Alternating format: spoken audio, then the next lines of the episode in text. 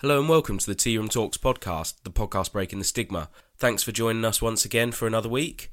This week we're going to be speaking to Darren, and we're speaking about physical health to look into if, you know, boosting your physical health really does improve your mental health, as people commonly say.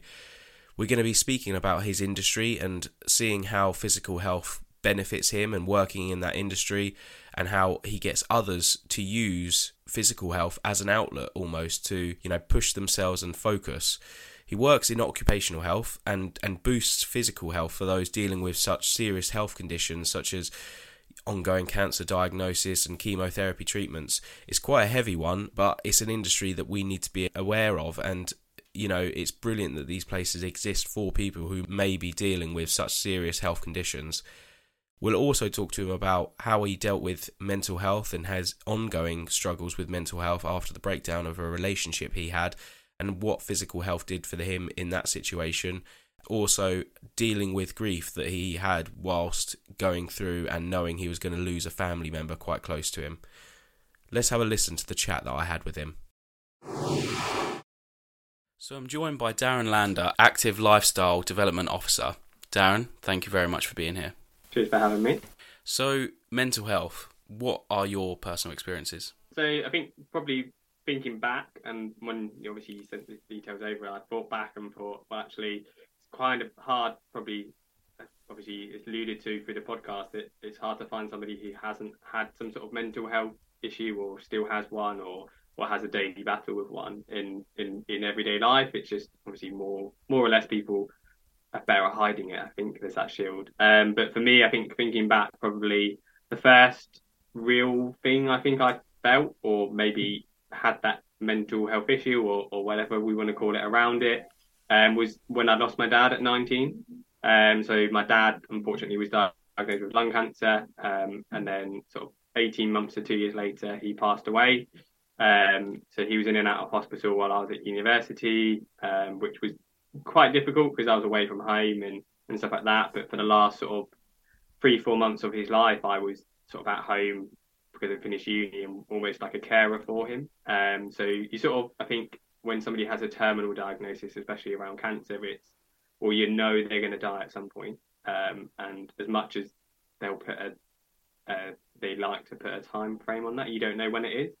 And, you know, it was difficult, I think, to see that man who obviously I grew up around and stuff like that suddenly almost wilt away to a degree. But you almost prepare, like mentally, I think I felt like I prepared myself for it in a way. But actually, I think it was sort of after everything had been done, so after the funeral and everything, and I was back at university for the next year. Sort of, it was a difficult year. I think I didn't realise straight away how difficult it hit me. Because you just obviously, you were in that mode, I was in that mode, I was looking after him and things like that, as we were as a family and things like that. And then you sort of throw yourself back into university, but actually university, obviously you're meant to be going out all the time and stuff like that, or is the preconceived sort of thing with university, but I found it quite hard, like university in general that year, work and things like that. It wasn't, I think, until I opened up to a tutor about it, or I spoke to a friend on the course, and then they said to speak to Kevin, who was our tutor at the time, and then he helped put me in contact with support at the university, which helped massively. And actually that was probably when I first took up sort of physical activity as a sort of coping mechanism, so running, and me and my brother raised some money for cancer research, and also subsequently the hospice who helped support us and provide that district nurse support. But that's probably the first sort of thing I would say is sort of when I first sort of had that sort of experience with mental health. And then sort of reflecting back, probably the other significant time was a breakdown of a long-term relationship. So I've been with somebody since I was 15, and then I was 22. So it was a couple of years after my dad had passed away as well. So yeah, that broke down really. But like looking back, it's obviously completely the right thing to do at the time. You know, there was two separate pathways that were going on. And I think at the time, I just sort of didn't really feel like anything had changed in my life. Things were quite normal. So I thought I sort of booked a trip to New Zealand, gave myself something to focus on because that's somewhere I'd always wanted to go. And then sort of coming back, I was away in the January after that year, so it was 6-7 months after we'd broken up. I went over to New Zealand for about a month, just under, travelled around, had the time of my life, freedom from work and all those other stresses of life. And then sort of you come back and sort of I think it really hit me probably after that obviously it wasn't, things weren't the same. I remember actually going into work one day, which was when pre-pandemic, when we were all allowed in an office, sort of sat there and obviously didn't look very happy. And our business support officer said, "Are you okay?" And do you know what? I nearly burst into tears that day. I genuinely nearly burst into tears because I just didn't know what to say. And I felt absolutely awful. Like I just felt rotten. My sleep was disturbed. I just wasn't happy. Sort of became a recluse sort of thing. Just sort of all that sort of stuff that it's quite normal, but obviously I didn't really seek any support. It wasn't until I think I took some time off from work, and that's when I first think I probably opened up to my mum about it, even though she tried to pry. And then I managed to get some support through sort of CPFT and all the mental health support locally in Cambridgeshire. I had some telephone therapy as such. I didn't find that very useful because I didn't really like the fact I couldn't see somebody face to face. It just didn't work for me, and for others it might do, but then I managed to get some face-to-face support, and that sort of helped sort of turn that corner really. At the moment everything, touch wood, is okay. So yeah, thank you for sharing all of that.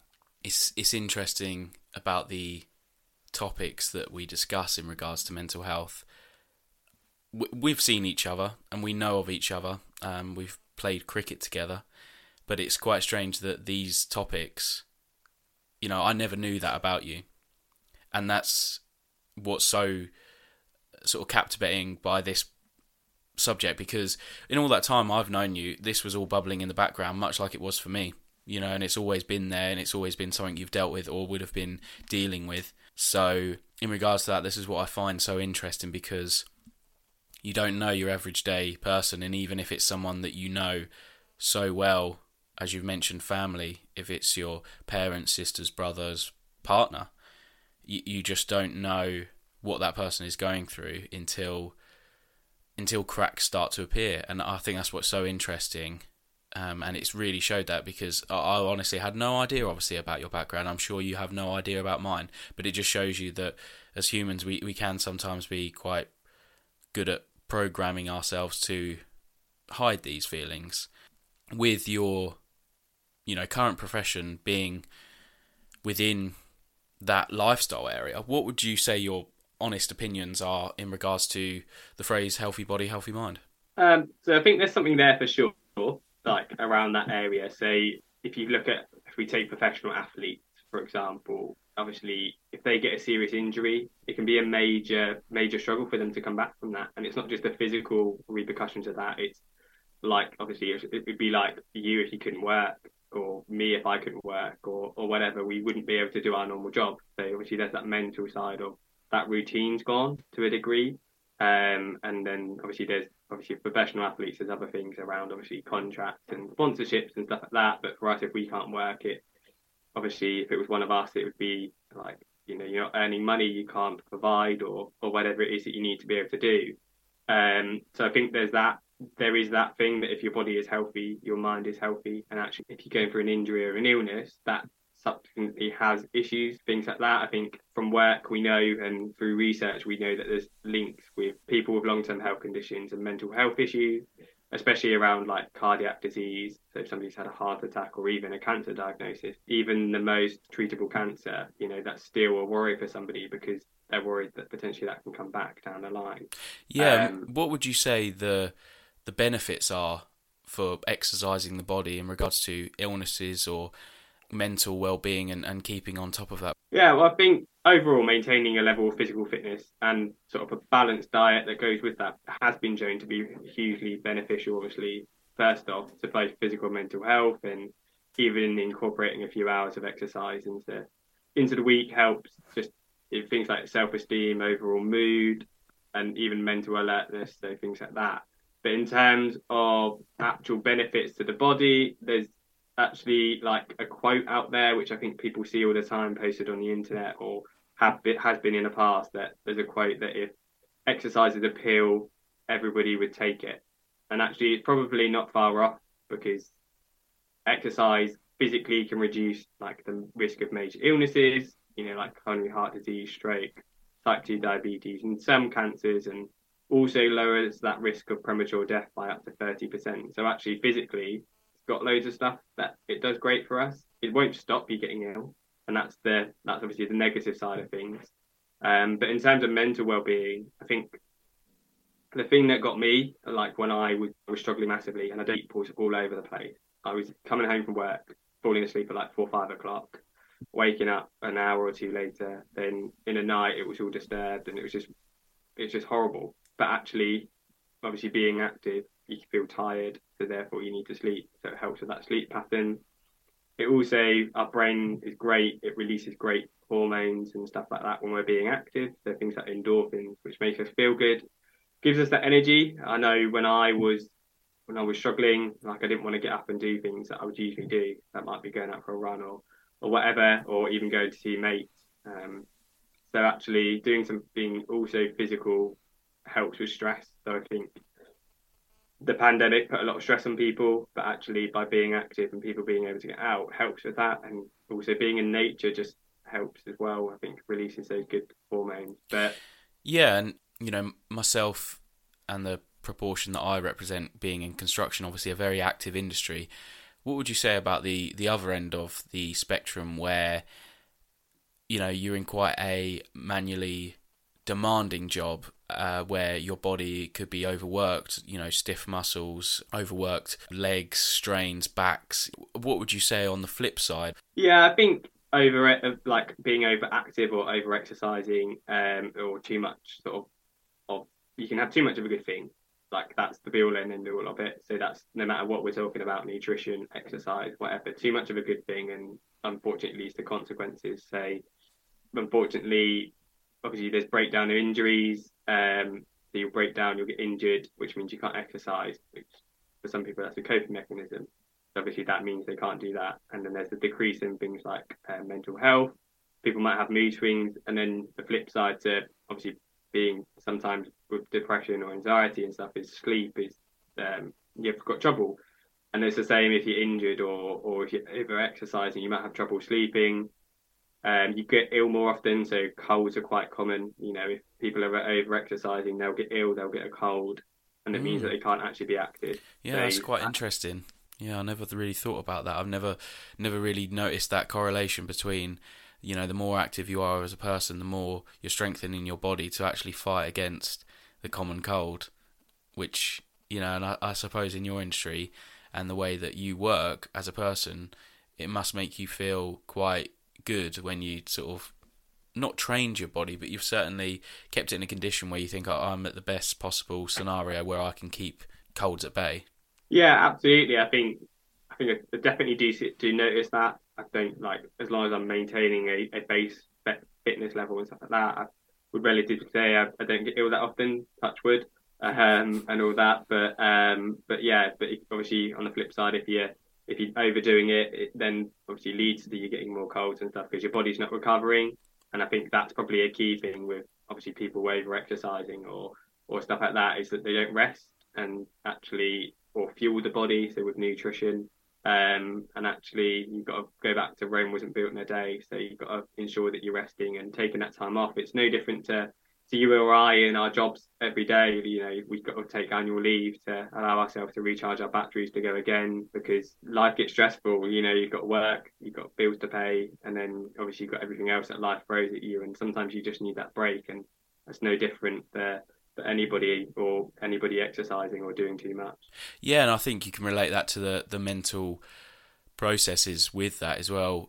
If you're in a job that, you know, you're sitting in an office working at a desk all day and your brain's ticking, you're working numbers or you're writing or you're typing, you've got to give your mind that rest as well. So I think that relates in both areas, that you can't overwork both areas. And I think that's why, you know, this has come about with my experience in the construction industry. Often, you know, if I'm planning a job, or there are people out there who are self-employed that might do drawings or be their own boss and obviously do the jobs themselves, they're often thinking about the job, They're thinking about materials, cost effectiveness. They're thinking about what needs ordering, the subcontractors they might have. And as the flip side, they're doing the job themselves. They're getting physically tired. They are, working to the bone every day. And unfortunately, I think, you often see, and I'm sure you do, burnouts. You see it a lot with people. They cannot manage that side to the mental well-being just as much as the physical. But it's so easy to say, oh, I'm tired and my back hurts or my legs are aching today because you've been on your feet all day, to think, okay, I'll give myself a rest. But a lot of the time, people don't do that with the mental side. No, we're quick to say, like, we'll have a rest or we'll have a day off exercise or whatever it is because we physically feel tired. But actually, there's that mental tiredness that I think we sort of negate as such, and you allude to burnout, and it's amazing. Like, in the industry I work in, we've got fitness instructors and stuff who will teach so many classes a week, then go and do their day job and stuff like that. And actually, there's a point where they can only do so much, right? And they burn out, and then that's the worry, isn't it? Because we're meant to be you're perceived in an active industry is almost indestructible, to a degree, or the person who knows how to do it all, but actually. There's a big side of the industry which will just continue keeping going, exercising, doing whatever they can, not to face the demons that are there. And that's the difficulty. And then it isn't until it almost gets to that breakdown point that actually anything happens. Yeah, and I think you've hit the nail on the head there where you said industry and business, because you have to treat whatever work or career you're in as a business, and as the industry working. It doesn't matter if I'm there, wiring a lighting circuit, or if someone's down the road organising flowers because they're a florist ready for the sales that day, or if, like yourself, you're out personal training and working with people. Just because you don't have the paperwork I might have, just because you don't have the dealing side with sitting in an office like someone else might have, or a commute into work, doesn't mean that you... what some people would think as exercising as a bit of fun doesn't mean that isn't stressful for you, and you're thinking about the career path. You're not just thinking about having a run here. You've got to plan, obviously, your workouts. You've got to plan the routines that you might be going through, and obviously, like you say, teaching various people. So it's part of teaching. It's not just as simple as, right, what should we do today? You've often planned that, I'm sure, in advance, and you know what you're going to do. So that structure has to have planning behind it, doesn't it? Yeah, absolutely. I think that's probably the biggest thing. People just expect you to think that you turn up to a session and whip something out and just do it, which to a degree you can. There's times where you can do that, but actually you're providing a service for people. So people are paying for that service. So as much as anything, you want to take pride in what you do, and that obviously adds on to that. And you're working with people when they've got goals, or groups of people who might have long-term health conditions, and you've got to balance that.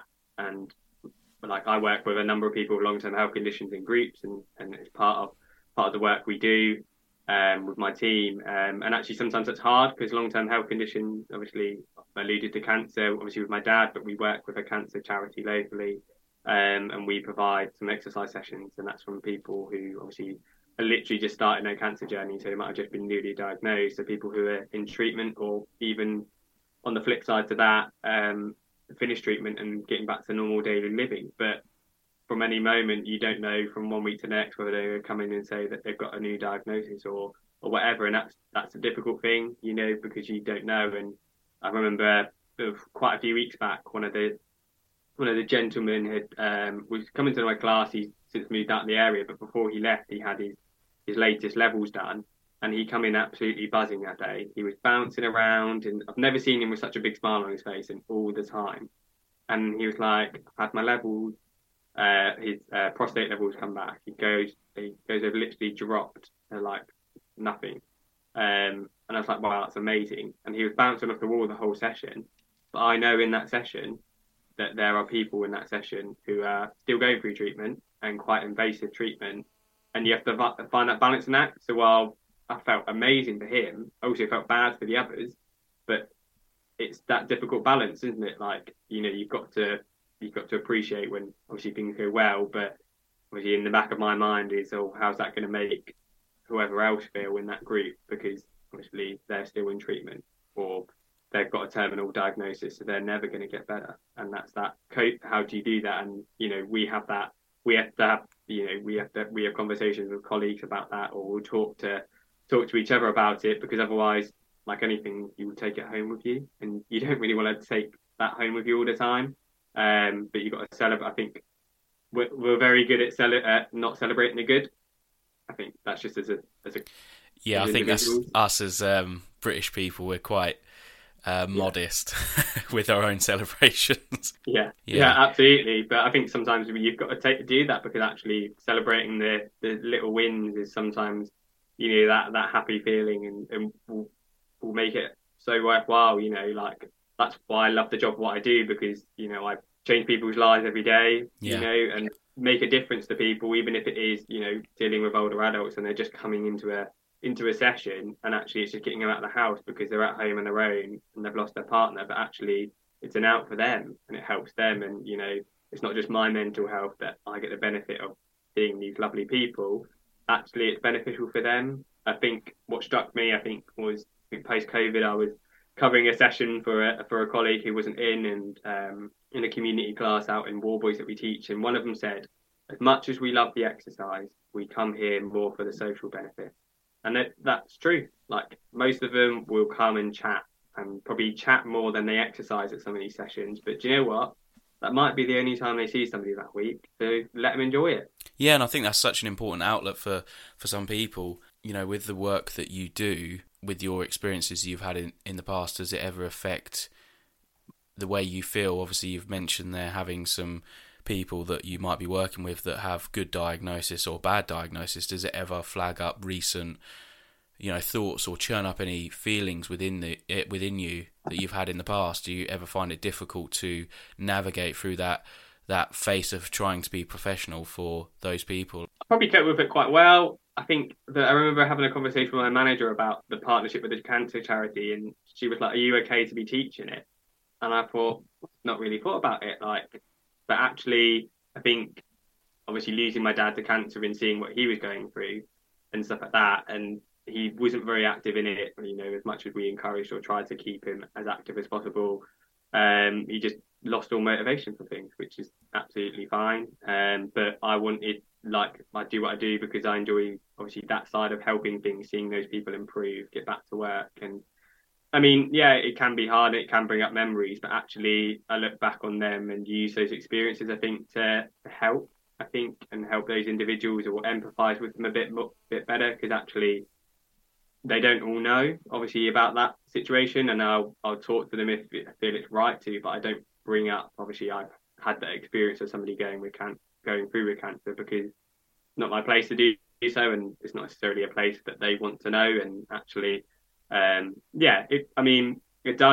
it does hit sometimes. I think we recently lost somebody in one of the classes I taught. She hasn't been well for a long time, but we got a message the other day to say that she passed away. But, you know, as a team, we sort of rally around and stuff like that, and just, you know, pick each other up if we need to. But on the whole, I think I cope with it relatively well, I'd like to say.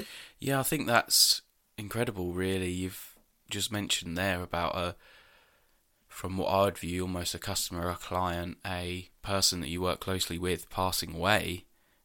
Sometimes it's inevitable, but from my point of view, I can't quite imagine that. So, you know, I really have to commend how it must be for you to just take that in your stride, because there's a lot of people, I'm sure, that would be listening that would think that their job is tough, and obviously it has parts to it that are difficult. However, there won't be certain people, apart from those who perhaps work in the industries where there might be healthcare, end-of-life care, hospice workers, nursing homes, that would expect, like yourself, death to be quite a regular topic. Obviously, there is more industries out there, but in the example of mine, it can happen, but it's not for a expected reason. It's very unexpected in my industry. It's not like I would expect any of my customers to pass away or any of my colleagues to pass away. Now, I think that's, you know, really shows strength. And I think from my point of view, the experiences you've had in the past with your dad, from the sounds of it, you do quite a good job of actually giving something back you know, and I don't know if that's something anyone's ever told you, but from my point of view, honestly, it looks like such a huge thing that you are giving back to these people through your past experiences, and you are feeding back into the world that I'm sure that was very difficult to you, but I think you're turning it into a world that is a bit softer and a bit nicer to deal with, and you're helping people that I'm sure you would have hoped were around in the examples of your dad. Yeah, I really, really appreciate that, actually. Nobody's ever said that to me. People have said I'm always passionate about what I do, like, in terms of that, and I'm always grateful, I think, with it. And I think I do a lot less delivery in terms of, like, obviously with classes and stuff than what I did do previously, due to my role, obviously, as the development officer. But actually, I think I reflected back with the individual who recently left the class to move, and obviously he had great, his levels had almost dropped, and he was talking to me because I just finished a master's in public health, and he was like, oh, I hope whatever you do next is sort of practical based, and you're doing what you're doing with us, because, or something similar, because he goes, you can just see that you've got the passion to help others and stuff like that in this situation. And I was like, I did say to him, I was like, do you know what? Like, actually, sometimes from my point of view, because I don't teach as much, I think when I did it a lot, I took it for granted. I think being able to teach and see these individuals every day or whenever it was. Whereas now, because I only teach, I think, 2 or 3 classes a week, and then have very few sort of one-to-one individuals now, I obviously appreciate it. I think I step back and think I appreciate it a lot more than what I did. And it's great, and actually it's probably given me like a new love for it in a different way, if that makes sense. Yeah, I think that's great, because I'm almost envious that you must feel glad to wake up and feel like the job that you do really does contribute that. You know, I wish I could wake up and feel that sometimes I'm appreciated as much as you are in your job role, that you obviously give such hope to these people and such an outlet. Like you say, it doesn't matter if they're exercising or not, it's just a nice place to recover and chat, and it's almost like a physical counselling or therapy group as to what some might, you know, refer to it as. You know, talking all about the stuff you do for your work, it sounds like it benefits you certainly quite a lot, like the way you feel physically, the way you feel mentally. Would you say there's, personally to you, what would you say it really does benefit you? Does it make you, you know, feel fulfilled? Does it make you feel happy? Do you come home, you know, like that guy, do you come home buzzing off the walls? I wouldn't say all the time I feel like that. I think there's a lot more, like, obviously, to it than just the delivery. But yeah, I think sometimes, obviously, if there's been a good day and there's been, like, a positive story in the class or whatever I've taught, obviously, it does help. I think that definitely helps things, going away from my, call it a desk job, going away from like a meeting where you're talking about public health or whatever else, or trying to support the NHS in a project. But actually, I think seeing the difference that my team make or I make to individuals is actually definitely, I think, something which helps sort of give me energy with that, and obviously keeps me getting up for work every day, which is great, which is what I really enjoy about it, I think. You know, and it's what the schemes and stuff that we deliver around sort of our area and stuff doesn't happen everywhere, and that's always surprises me. So again, talking about somebody who recently moved away from our area, who come to one of my cardiac sessions, we've had so many issues trying to find him a session to do where he's moving to, so very few people deliver it, and it's just bonkers. And he said to me, like, I can't believe that this isn't elsewhere. And I said, well, it is, it's just not necessarily as well known, or it might not be in that particular area, unfortunately. And it's all around, obviously, fund if you can get funding for it. So we're fortunate that the local authority subsidise what we do, but we still have to charge people, which is the hard thing, I think, especially in the current climate. And talking to the NHS, obviously they're under all sorts of pressure, but it's also trying to get that message through that the NHS is free, but unfortunately we can't afford to be free. Yeah, and it comes at its cost, right? You know, that's just the way that it works, unfortunately. So taking all of these points away and from your industry, what would you say to our listeners about learning simple techniques or activities that have helped you and will help them, that they can do at home or they can change for themselves? Yeah, I think obviously we're currently in winter. It's dark and dingy, and at the moment it's actually probably freezing outside right now while we're recording this. But I think winter is probably the hardest time for people. I think that's the hardest time, obviously the time of year. But actually getting out when it's daylight helps massively. You know, that vitamin D, that sun when it's out. And stuff like that, but actually being out in nature, if you've got a local park or country park or something nearby that you can walk to or go to, then that's great. Use a friend or be accountable to either a group, whether that's an exercise group or just any sort of group that are out there. It might be like a health walk or anything like that. You know, you've got them out there or use them sort of as that sort of support system. And I think ultimately, remember to find something you enjoy. Like, there's no one way to be active. I think we get hooked on, we have to exercise in a gym, or we have to exercise in the swimming pool, or we have to be doing a sport. You don't, like, it could be just, as I said, go out for a walk. Could be get out in the garden, rake some leaves, you know, be out in the garden, just be out. Anything that gets you moving, just that little bit is great. And actually, that's probably the best thing. Like, movement is good. It doesn't have to be a assigned class or anything like that. Anything is better than nothing. And there's absolutely tons of resources out there now. You know, you've got YouTube. For people with long-term health conditions, there's the Undefeatable program, which have loads of little videos to do at home, which you can do in the comfort of your own home. But if not, like, find a local group. Community halls are might be cold at this time of year, but actually there's loads of little sessions in them, and just have a look online, or speak to a friend around it and drag them along, because actually it's a lot easier having somebody else there with you, especially for the first session than that. And you'll make new friends. Like, everybody was a new person somewhere or at a new activity for the first time, so they'll all know how those nerves and stuff feel. A lot of these groups, they have a lot of, you know, social aspects to them, that it is part of joining the group that naturally you will actually make friends, and it's a good social occasion as well as a physical occasion. And I think that's what people should take away with this and improve themselves in the physical side.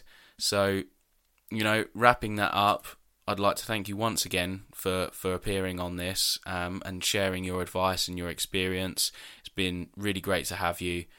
So I hope that, you know, anyone listening can take some advice away from this. So, Darren, thank you again for appearing on this. Thank you again for having me. The chat that I had with Darren there, obviously really good to find out about his industry, and it sounds like it must be so hard to balance the good and the bad news daily, which for me, I think that would be very difficult to balance those internal emotions for those of you around you, whether it's going to be happiness or sadness. So, you know, props to him for managing those emotions for other people, just to let them get on with what news they might be having, because I should imagine it's not easy to hear of your patients that you're, you know, a bad thing has just come up or a negative diagnosis. I think it's easily misconceived with physical industries that no work goes on, you know, in preparation, and there it was interesting to see the work that does go on behind closed doors. And it's really great that he feels like he changes lives, because you can tell by the interview and what he's been through that sense of giving something back really does resonate with him, and I think that's absolutely fantastic. These times when going through bad news, you know, often social interaction is the thing that gets us through. As humans, having social interaction really does push you through to get up, to have a laugh with someone, have a chat. It's not always the big things in life that push you through to the end, and I can certainly relate to that it's not wanting to continue with my career, it's not wanting to go to certain places, see certain things in life. It is getting up, having a laugh, seeing people you love and you know, and just checking in with them, and it's the basic things that start. So having these occupational therapy groups sounds more good for almost ticking over and making sure that you have a reason to turn up, and you feel like you want to wake up every day to see that care group that you see, really, and make sure that you have people around you that care about what's going on in your life. once again, for the episode, links will be available. The Undefeatables program, I will put a link in the episode description. Also, local groups for occupational health areas will be within that as well. Excellent shout once again for finding out about more industries and more things that are out there to help us and to help others and obviously promote them. Thank you again so much for listening. I hope it's been very interesting all the way through along. I know I say this, but it has been really interesting for me to learn about others and what they do. So, you know, get in touch, see our socials. And of course, if you ever want to get in touch, email us. We're on Facebook, Twitter, Instagram, the lot. So thanks again for listening, and I look forward to next week.